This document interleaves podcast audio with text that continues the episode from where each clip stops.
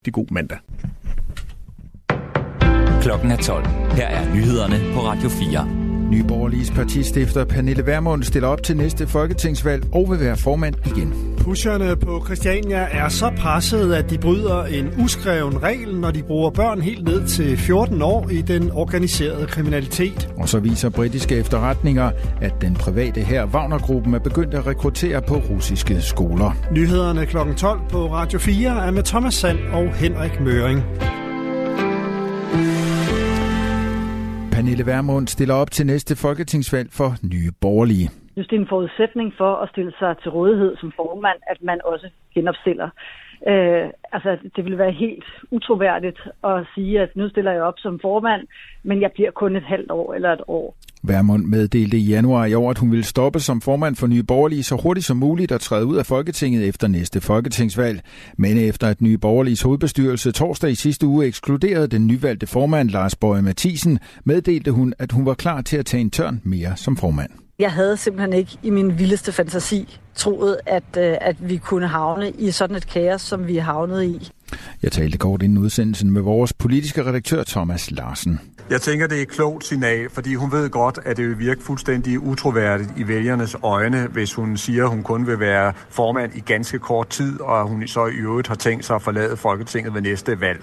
Så en forudsætning for, at hun overhovedet kan lykkes med den monumentale opgave, der ligger foran hende, det er netop at sige til vælgerne, at det her det er seriøst. Jeg har tænkt mig at give det her et alvorligt skud, og jeg har tænkt mig at blive som formand et stykke tid i et forsøg på at redde partiet.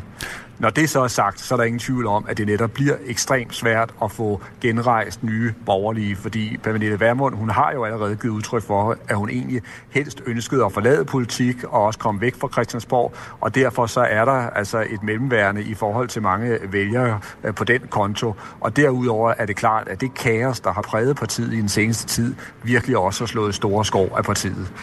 Så kan man konkludere, at øh, Nye Borgerlige, det er Pernille Vermund? Ja, det kan man faktisk godt. Der er ingen tvivl om, at øh, Pernille Vermund, hun har været partiets ansigt, hun har været partiets stemme. Det er hende, der har kunne holde sammen på det, og jeg tror også, at hun er den eneste, der vil have en chance for at prøve at genrejse partiet, selvom det bliver en enormt svær opgave. Sidste år blev 34 personer under 18 år sigtet i forbindelse med hashhandlen på fristaden Christiania. Det viser tal fra Københavns politi, som mediet København Liv er i besiddelse af. Den yngste politiet har haft fat i er 14 år gammel, men vedkommende er under den kriminelle lavalder og derfor ikke sigtet. Riyad Tolba, sekretariatschef ved SSP i København, som er et samarbejde mellem socialforvaltning, skole og politi. Han fortæller, at der er sket en markant stigning i antallet af børn, der tilknyttes SSP på baggrund af en narkosigtelse. Pusherne er mere presset, end de plejer. Der er rigtig mange, som for tiden sidder fængslet.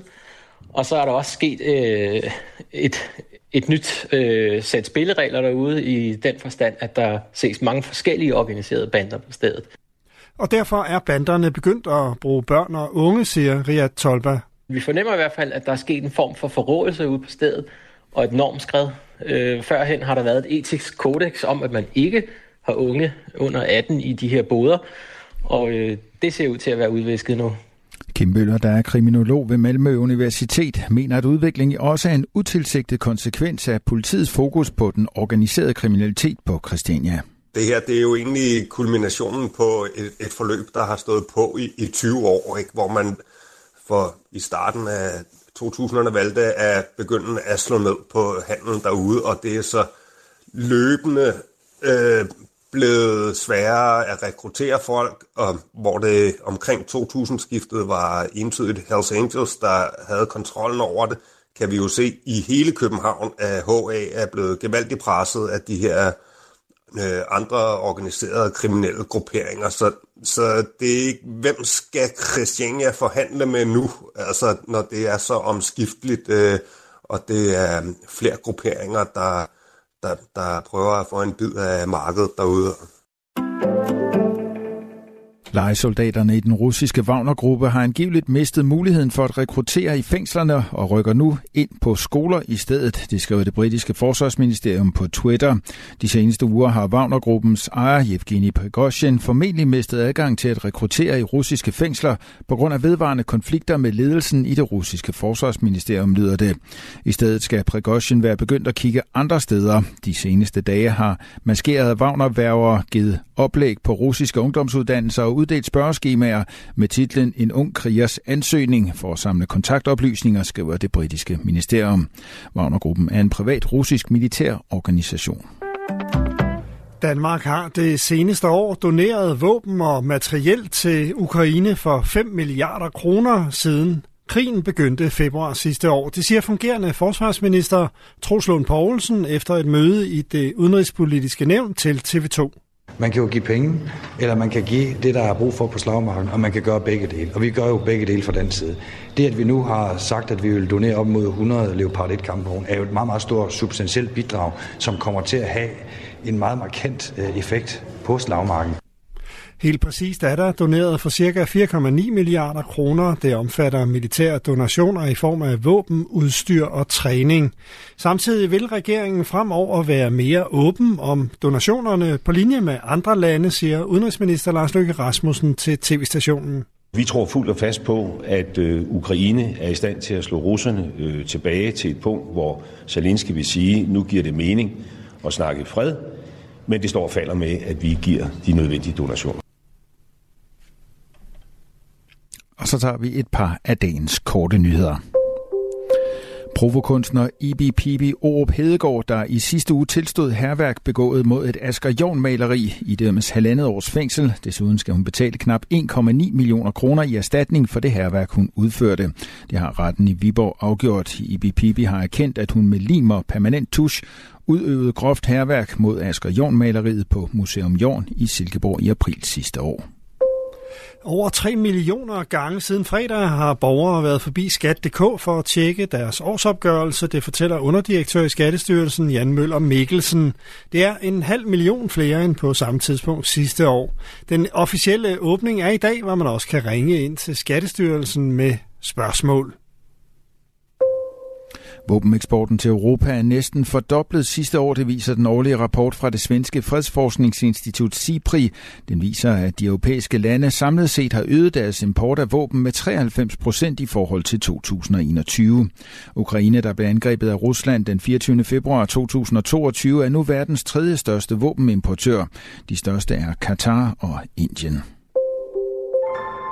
Weekendens bankkrak for Silicon Valley Bank og den usikkerhed, det skaber, kan gøre den amerikanske centralbank mere forsigtig over for store rentestigninger, det vurderer to økonomer.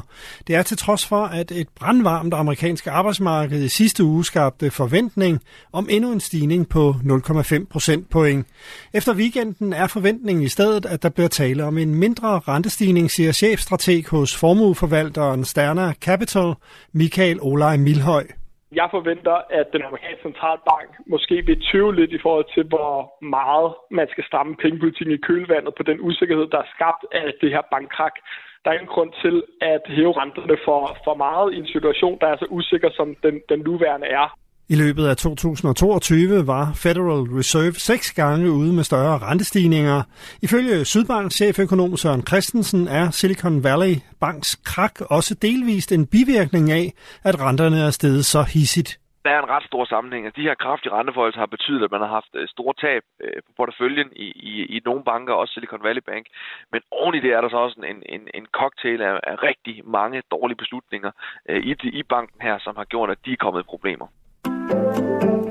De tre danskere, der var nomineret til en Oscar, måtte i nat gå tomhændet hjem. Navalny vinder en Oscar for bedste dokumentarfilm. Dermed forbigås et hus af splinter, som instruktør Simon Lering Vilmont står bag.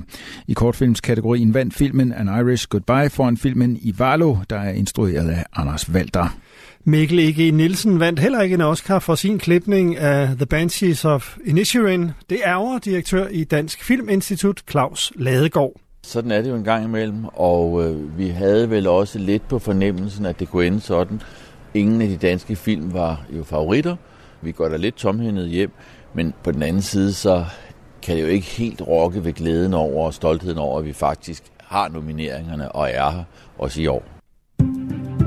Overskyet med udbredt regn, men over især den sydlige og østlige del af landet i eftermiddagen overgang opholdsvejr og lokalt måske lidt sol. Temperaturer mellem 7 og 11 grader. Nyhederne på Radio 4 kl. 12 var med Henrik Møring og Thomas Sand.